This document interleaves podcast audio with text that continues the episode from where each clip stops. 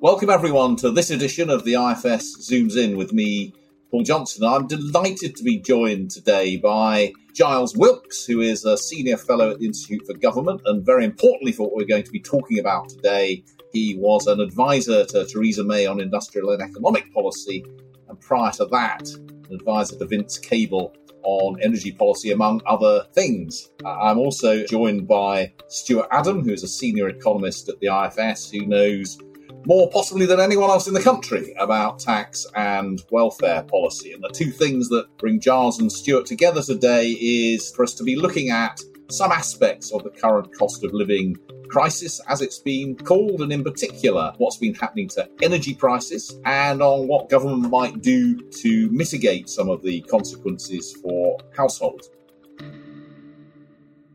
Now, obviously, there is a lot more going on in terms of the cost of living crisis than just what's happening to energy prices. All sorts of other prices are rising as well. And of course, we've got some pretty chunky tax rises coming in in April. But let's start with this issue of what's happening to the costs of our gas and electricity. Giles, perhaps you could start just by giving us a sense of scale. I mean, how much are energy bills rising and how does that relate to experience over the last you know many years? Well, a, a, great place to start, Paul, and thanks for having me on here. Um, now, the way we normally try to understand this, to translate this into ordinary household budgets, which is something the IFS is obviously an expert in doing. And the typical figure we're used to discussing is that the typical household spends about 1,100, 1,200 pounds per year on their energy, split roughly 50 50 between gas for their heating and electricity for heating and everything else. And this goes up and down all the time, depending on the, the wholesale price of gas, mostly, because that's one of the biggest components, both in the heating part, but also in generating electricity. Now, it would normally vary between, I don't know, £1,100 and £1,300. And since we brought in the price cap at the beginning of 2019, that's a calculation Ofgem would look at quite carefully and move it around. £50 would be a big deal. I say all of that as context because What's been widely expected is that the next time Ofgem has to make this calculation, that price will have to move from around 1300 to 1800, 1900 pounds, a gigantic increase. And for some people, I like to make this point because I include myself amongst these, it's going to be a lot more because previously they weren't on the price cap. They might have been on a, a favourable teaser rate that encouraged them to join a, a seemingly good value energy company. And so they're first going to rise to a normal price and then to one of these higher capped prices. So you might see some people seeing 60, 70, 80% increases in their energy bills, which is going to be unprecedented. And those are quite extraordinary numbers, and it'd be good to unpack some of what you said immediately. We get into the complexity of the energy market. I, I think I saw something that you wrote, which, in numbers that I also understand, suggested that households might go from spending about 30 billion a year on their energy bills to something like 40 billion a year on their energy bills. But you, went through a series of issues there in terms of how energy bills work. Can, can, can you just explain this price cap mechanism? A, a lot of commentary's been focused on that. It's something which um, implies almost that the government is setting energy bills. And some people have even blamed it for the increases in bills. It just tells a little bit about what that cap is, how it works, and why we're expecting the big increase in, in, in April. Well, um, great question. I mean, the punchline is the energy cap is going up, but it's not because of the energy cap that bills are going up. But people will see the government, in a sense, Ofgem, the regulator for the government, putting up that cap and will naturally blame it. So it's a good question to ask and to bring some clarity to. Now, it looks very simple to a household. You just turn off on or off your gas or electricity, it comes out. The price itself is made up of lots of different chunks, and some of them are fixed costs that really don't vary very much month on month or year on year, such as the network costs for all the pipes and wires out there getting it from the generator to your household, the the cost we pay for extra social obligations like lowering the bills for some of the less well off. And I think Stuart will be better placed to talk about that. And then some of them are slightly more variable, like how much it costs to run the energy company. And then there's the highly variable part, which is the wholesale price of electricity or gas. And that is set essentially on an open market out there with all sorts of different generators, all sorts of different sources of gas. And that's the one that can move greatly, and that's the thing that's moved enormously over the last six months or so. So, Ofgem, by the way, has an excellent explainer on its website. You can go there and you can see it broken down in nice, neat um, bar charts. But essentially, what we've seen is the component of that that comes from wholesale prices, according to some estimates now, is expected to go from around 500 pounds of that cost, of that 1300 pound cost, is going to be rise to 990, is what people think at Carbon Brief, a think tank, and that might even rise further to 1200 pounds. So the major driver of the increase in costs is the increase in wholesale prices, and those wholesale prices for nearly every country in the world are something they can't control.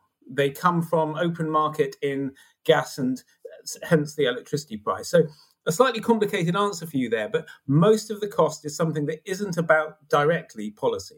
Okay, so this isn't the fault of government for layering too many costs onto us or over regulating or getting the price cap wrong.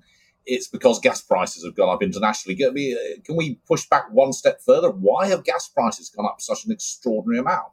That's a good question. Um, and uh, I would say there are elements of the policy side that have contributed to it, but it's more in the tens of pounds than the hundreds of pounds. I should make that clarification and, and fess up to a particular part later. But why, why has the gas price gone up so much? Well, some of this is COVID related. Um, gas demand was crushed by the original phases of the pandemic and then rebounds really quickly after low periods of maintenance, low amounts of storage. So you see a really fast snapback, like we've seen in quite a lot of markets, but more extreme through the gas market. Others are sheer bad luck. People talking about the perfect storm. Well, in fact, Europe, which is increasingly dependent on wind, has had a less windy summer, which has meant that the wind turbines haven't been providing as much of the energy through the summer, which means the gas turb- the gas storages have been hit harder. So the gas supplies are less full. Then there's demand from Asia, which has also rebounded quite hard and is a big manufacturing hub. But also the UK has particular vulnerabilities. In particular, we have a pretty poor housing stock. We have very leaky, uninsulated houses compared to the typical ones in Europe in particular. And we use a lot of gas for central heating, which for a long time was a boon when we had the North Sea just pumping it straight to us. But now has become a bit of a vulnerability. So all of these things have come together. And I suppose you've also finally got the geopolitical factor Russia not pouring gas into the system for reasons that a lot of people suspect is political and diplomatic rather than purely economical. So that all sounds quite concerning, but how much of that is going to continue into the medium run? Because that really matters for actually how government should respond to this. Is this a is this a one-off spike which will, will get prices going back to pre-pandemic levels fairly quickly? Is this a spike that will stay there, or are we going to continue to see even further increases? I mean, I know no one can foresee the future, but uh, what, what's the what's the consensus on whether this is a long-term increase or whether we'll see a, a fallback relatively soon. Well, I would first like to amplify your caveat there that nobody can easily predict a massive and relatively liquid market. Otherwise, you could make a lot of money, and there are energy traders all trying to guess this. I think futures prices, uh, prices where you can actually get in advance a fixed price, suggest it's not going to come down as fast. And um, some of the market inflation that we've seen right now will just return the moment sort of COVID has passed through the system people don't think that it's going to necessarily return that that quickly, and it takes a long time to rebuild those stocks and so forth. So there might be considerable persistence. I think is one of the consensuses. 12 months, 18 months. But beyond that, it's really hard to tell. I mean, commodity markets are by their nature very volatile and cyclical because people see a really high price, they invest in getting a lot more supply. That supply takes months or years to come on. And by the time it does, there's a glut. And then it it goes down again. You might remember this over the financial crisis. We saw oil up to 147 and then down to 30, then back up to 110 around the Arab Spring and fell down to 30 again after a collapse in 2016. They're very volatile. So you'd be a very brave man to put a lot of money on saying exactly where they're going, but not straight back down would be my most confident assessment. Right. And that's, uh, as we'll come on to in a minute, that really matters for how we respond to it. But I'm very interested in going back to your the, the your, your, teaser just now. Yes. You said that there's uh, you, you you want to you want to fess up to something. Well, well, that, now is your chance on, on IFS zooms in. Make your confession. I will I will confess here because the energy bill is a very complicated thing with lots of charges that are put on existing customers. So some of these are like added amounts that energy companies can do things like insulate your house and then charge it to the general bill payer or put up wind turbines that cost more than the current market price, at least that was the case at the time, and then charge it to the bill payer. Now, a charge that's coming on in the next six to eight months is the cost of a lot of these companies that have gone bust in the last six to 12 months. And those companies have gone bust owing money to the system for various parts of this energy bill stack, like renewables obligations, we call them.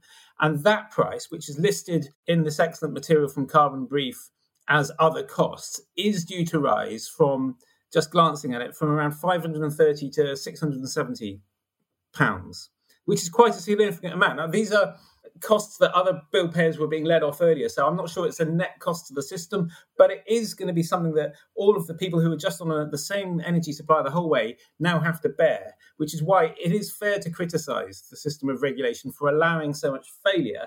Because when failure happens, the rest of the market is left carrying the can. So that is going to be a significant part of the price rise coming up, but it's nothing like the whole of it. It's mostly the wholesale gas price.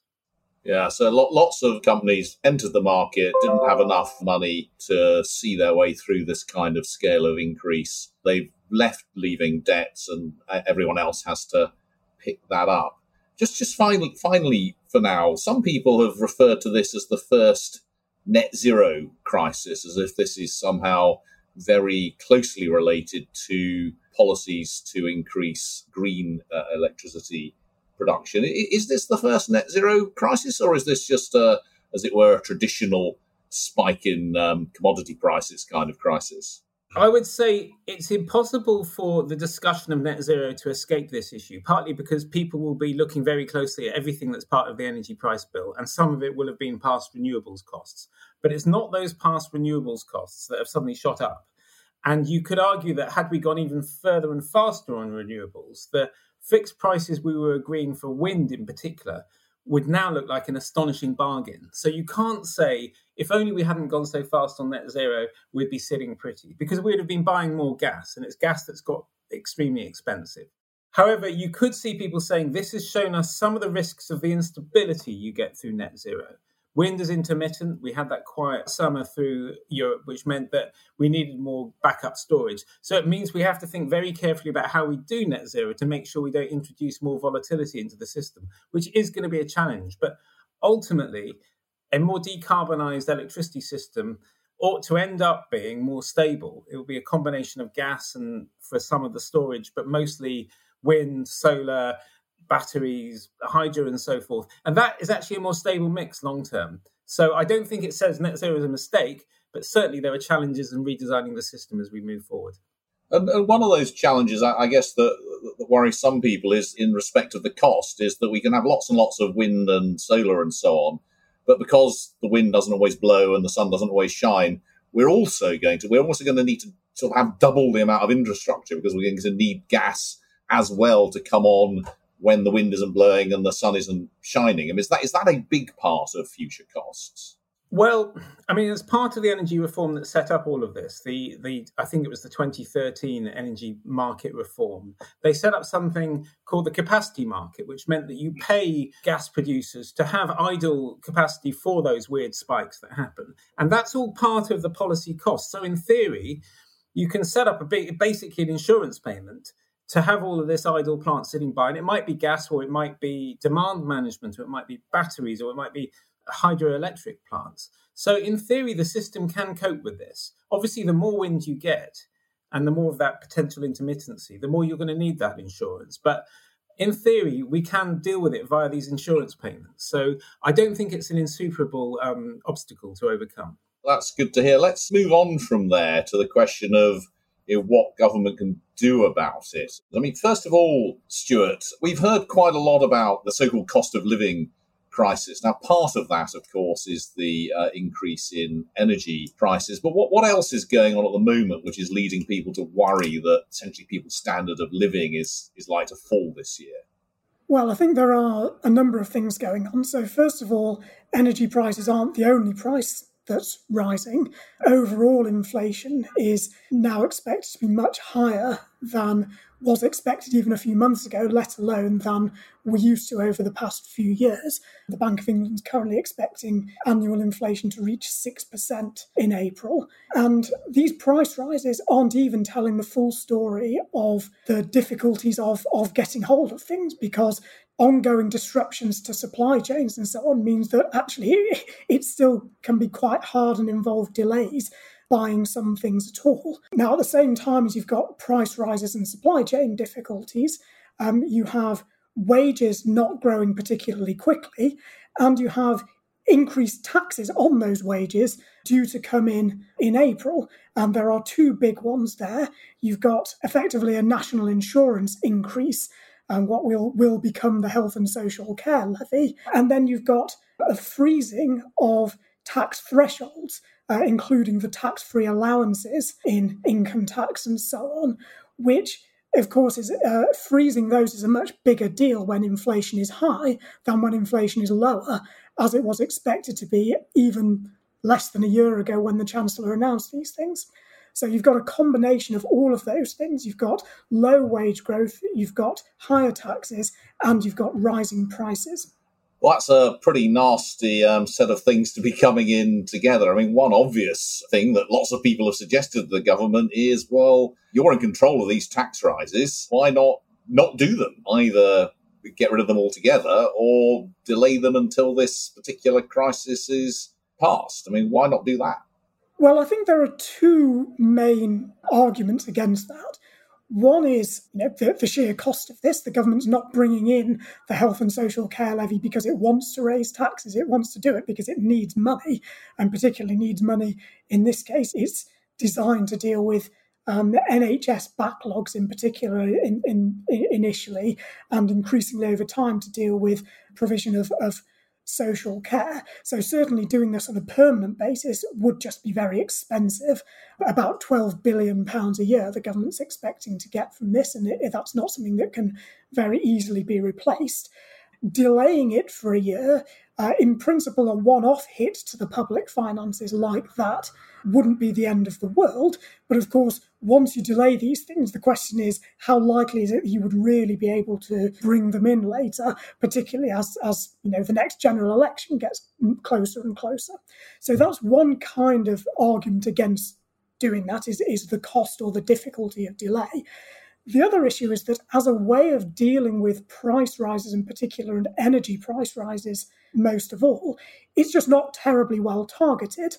These tax rises are basically bigger for, for those people that earn more and those people who earn below the national insurance threshold or those people who, who, whose income comes from other sources aren't due to get a tax rise at all. And so, as a way of helping people deal with rises in energy bills, it's just not very well targeted at doing that. It seems sort of fairly obvious, in a sense, how you might help people on the lowest incomes, people who are out of work and on benefits. You might just increase their benefits. But what can you do to, well, first of all, would that be a reasonable response? But secondly, what can you do for people on modest earnings but who are outside of the benefit system without spending an absolute arm and a leg? Yes, I think that's the difficulty. And there's clearly a trade off between how many people you want to help and how much you want to help them and how much it's going to cost you. Because clearly trying to protect everyone who's affected by energy price rises, trying to protect them all completely would be phenomenally expensive. We don't know quite how much energy bills are going to rise uh, in April and the months that follow. But as you were discussing with Giles, you could be thinking in the order of £500 or more per household. So, again, maybe 10, 15 billion pounds, even more per year for the government. So, trying to cover all of that would be extremely expensive. So, you could, to some extent, you know, you, you could try and cushion the blow a bit for everyone, or you could try and cushion the blow a lot for the poorest households.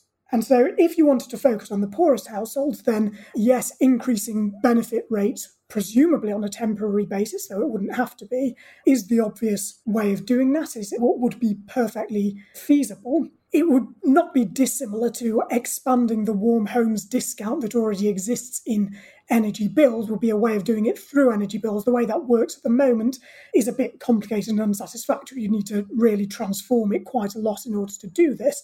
And that, that's what the Labour Party is proposing to do in this space.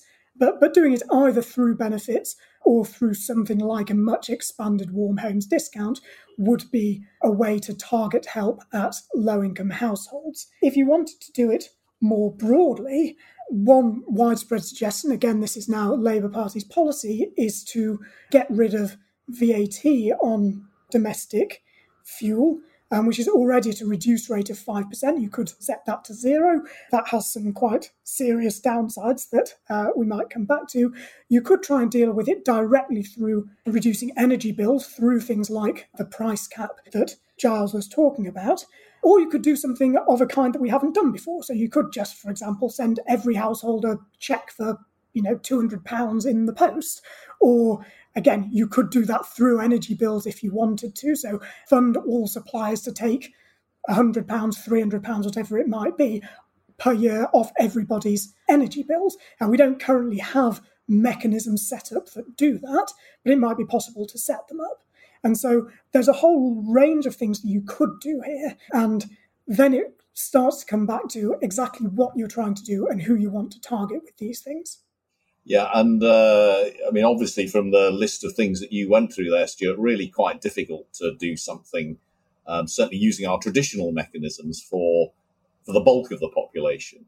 But I, I mean, just just thinking about that, Giles, on uh, what Stuart was saying about energy bills. What, we've heard, I think, various suggestions that maybe the government could ask energy companies to keep their bills down this year by lending them some money and then um, and, and, then evening out uh, the price of bills over time. Is is that is that a genuinely plausible thing given the way the market works? Um, I was discussing this with a couple of my friends who've been close to the government in the past about this. I think it's so hard to design correctly without being gamed. And I say this the day after the Lords uh, minister has resigned because of the amount of fraud from the coronavirus bounce back loan scheme. Now, the you could think immediately of ways that this might be gamed. I mean, suppose the system is you let off the high wholesale prices when they're high, but then you've got to pay them back when you go low. Well, what's going to ensure that the companies will hang around to be paying them back? I mean, how are you going to ensure that you're going to get it all back? And in a sense, you're the government's taking a large gamble against future energy prices. It's saying to the market, we're going to take that risk off you, which A is a bad idea for efficiency. You want the market to be thinking hard about how to get good sources of supply and so forth. But B, anything that offers a free option to anyone who's remotely capitalist is going to there's going to be the risk of some kind of abuse. So normally that means regulate it really tightly, design it really tightly. And you can see what happens when you don't have the time to do that with the the bounce back loan scheme. You have billions of fraud. So I just could see it going horribly wrong if they tried to rush that out, as well as the fact that it would distort the market terribly. So um, I'm sure they're thinking about it, but my goodness, it's hard to get that kind of policy right. It took months to design the price cap correctly, and even that had a lot of criticism. How you design a price cap and payback system for the whole wholesale market? Good luck. Well, that's not very encouraging. I mean, is there anything that you think the Chancellor could do, which is within uh, sort of setting aside everything in the tax and benefit arena? Is there anything that he could do um, with regard to energy regulation or um, subsidizing energy companies or, or, anything in the short run? He's got a spring statement in six weeks or so. He can't stand up and say nothing, I don't think, in the face of all this. Is there anything that he could do in terms of um, regulation, price caps, loans to companies, anything like that? Well, I can only offer general principles as opposed to um, as a, a total answer. Because as you said at the beginning, I mean, we as a country are importing a certain huge amount of gas. I think it's going to come to tens of billions of pounds, and that that bill has gone up, and it's a question of how you share it around the place. Now, some of the principles I would offer is fuel poverty is an extremely irritating thing for people in middle and higher incomes. You know, you suddenly don't have some money that you wanted to have, and you're going to be angry with the government, no doubt. But it's not fatal. For people who are really struggling to pay their bills, the real risk is they don't use the energy they need to use and they really suffer or they, they don't heat their homes. And so it has to be progressive, even if it's not politically popular. So I, I do think that the sorts of ideas that Stuart was discussing there have got to be the sort of place to go. I mean, politically, it has to be visible. In that, if the bill goes up by six hundred pounds and it would have gone up by eight hundred pounds, nobody's saying thank you, which is why they're very attracted to things with checks with Rishi's name all over it and copious use of Instagram. That's bound to be discussed. So they're going to want to do things like I mean, I, have seen a good suggestion from a colleague of mine called Josh Buckland, who used to work on energy policy. You know, what about some of that national insurance rise that they're arguing about so much? Why don't you say some of that should go towards this because we know you're hurting? But really, there isn't, there can't be an easy way around it. And the worst mistake the Treasury hates the most, which I'm sure you'll remember from you've, you've spent time in the Treasury, the, helping the capitalists who've made the mistakes as opposed to the end consumers is the worst mistake they think you can make. If you just make shareholders happy, you haven't dealt with the problem at all. So they're going to want to think ultimately, how do you get the end user to benefit from our largesse? Well, that's that's an extremely good principle. Um, Stuart, you're um, you know the the day after the spring statement, we're going to be analysing it and telling the world what's good and bad about it. What response to this, assuming there is a response, would you be applauding on the day after if, if Mr. Sunak announce something um, on the day of the spring statement? I think it's it's a difficult thing to get right and to say yes, perfect. He found the solution to. I think I would start off by saying yes. Let's let's make sure that low income households are protected as far as possible, at least to some degree. Um, and one thing that we could look at there is that in a way, benefit rates are supposed to be protected against inflation because benefit rates go up each year in line with inflation. Now, the trouble is, at the moment, they go up in line with a lagged measure of inflation. So they're due to go up in April, in line with what inflation was in the year up to last September, which is about 3%, 3.1%, in fact. But by April, with the, the inflation to the year to April, we expect to be 6%. And so actually, benefits aren't going up quickly enough. I mean, that, it would catch up a year later, but in the short term, benefits aren't keeping up with the rate at which prices are rising. So, one thing the Chancellor could do is just as a short term measure announce a temporary increase to benefits, maybe the that extra 3% to make up the difference between the, the amount they're going up and the amount that the overall prices are going up. Actually, what I think would be rather better is if he changed the way that benefits were uprated permanently so that they always go up by a more recent measure of inflation, so that they would go up by 6% this April rather than going up by 3.1%. But then each year they went up in line with a more up to date measure of inflation, either just you know the latest we've got by April or what inflation is forecast to be over the coming year. So I think that would be my, my starting point for where I would like to see some help for households because it, it's a reform that makes the system more rational anyway.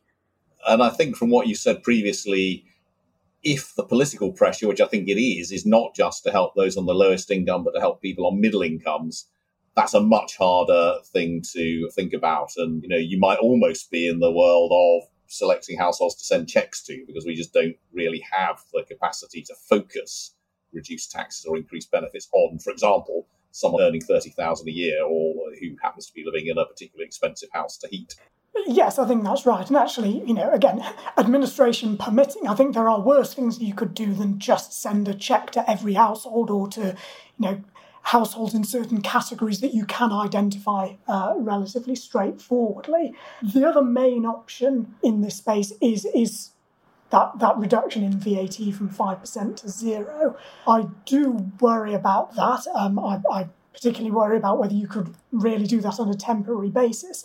But I think I, th- I think it's important here to highlight a trade-off that I, I'm, I'm not sure has, has been noticed enough with this so far, which is as well as thinking about do you want to help everyone or focus it on, on the poorest, do you want to target support on those who have higher energy bills perhaps because they live in, you know, draftier houses or whatever it may be. Because things like a check for every household or even an increase in benefit rates don't provide more support to those whose bills go up more. Um, and if you think of, say, poorer households, so for households in the lowest income 10% of the population, on average, gas bills are about 4 or 5% of their budgets. But for about a tenth of that poorest tenth of, the, of, of households, gas bills are over 12% of their budget, not 4 or 5%. And so some low income households are going to face much bigger rises in energy prices and, well, in energy bills than others. And something like a uniform increase in benefit rates isn't really going to get at that. The only way, really, that you can provide more help to those whose bills go up more is by reducing the price of energy, whether you do that th- directly through uh, the price cap or some other measure in the energy market, or by reducing the VAT rate. But the trade off there is that if you're reducing the price of energy, you're going to be encouraging people to use more of the stuff. And given that we're trying to get to net zero and all the rest of it, particularly over the long term, encouraging people to use more energy doesn't sound like uh, something that we want to be doing. And so it's very difficult both to provide more support to those whose bills are going up most, as opposed to the poorest households who can le- least cope with bill increases, and also to avoid providing a bigger subsidy for burning gas uh, at home than we already do. I was just going to say, and this is not just to be sycophantic to the IFS, I still remember an excellent report you guys did in 2013 where you analysed all of the different carbon prices and carbon taxes in the in the economy, and how you showed that thanks to the lower VAT on household bills, it's got a negative carbon price. In other words, it's actually encouraging people to do the opposite. So cutting it to zero, as Stuart says, would make a bad problem worse from the point of view of climate. Yes, and just just to add to that, we actually updated that work last year and found it is still the case that actually domestic use of gas is subsidised at the moment relative to other consumption. And in the long run, it's not a popular time to say it. In the long run, I would like to see the VAT rate on domestic energy go up rather than go down.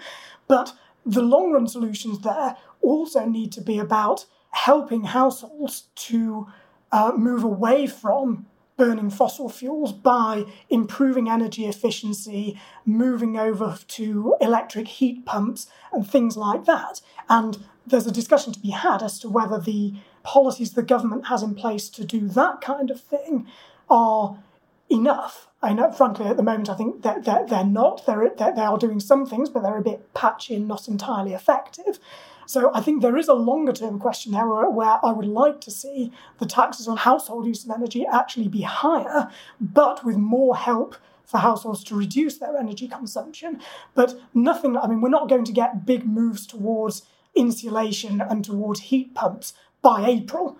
And so, like it or not, there is a big crisis for household budgets coming down the road in a matter of weeks that the government really does need to do something about in the short term. Well, that's probably a good place to end. A crisis coming down the road in a matter of weeks, and the government needs to do something about it. But as we've discussed, not easy to determine exactly what it should do, beyond, I think we would all agree, compensating those on the lowest incomes for what inflation actually is, rather than what it was six months or so ago. Uh, I think, as Giles has told us, what's happening in the short run really is all about what's happening on international energy markets. Our bills are a bit higher than they would have been had we not been going towards net zero, but that's not really at all what's driving this big increase at this at this moment in time. Lots of things to sort out on energy policy, both in the short run and the long run, and almost certainly we need to keep those two separate. What might be right for the short run might not be right for the long run, but we can't forget what we need to do over the longer term. We'll wait and see what Mr. Sunak or his boss or Kwasi Kwarteng perhaps comes up with over the next month or two. I think it's unlikely they will come up with nothing given the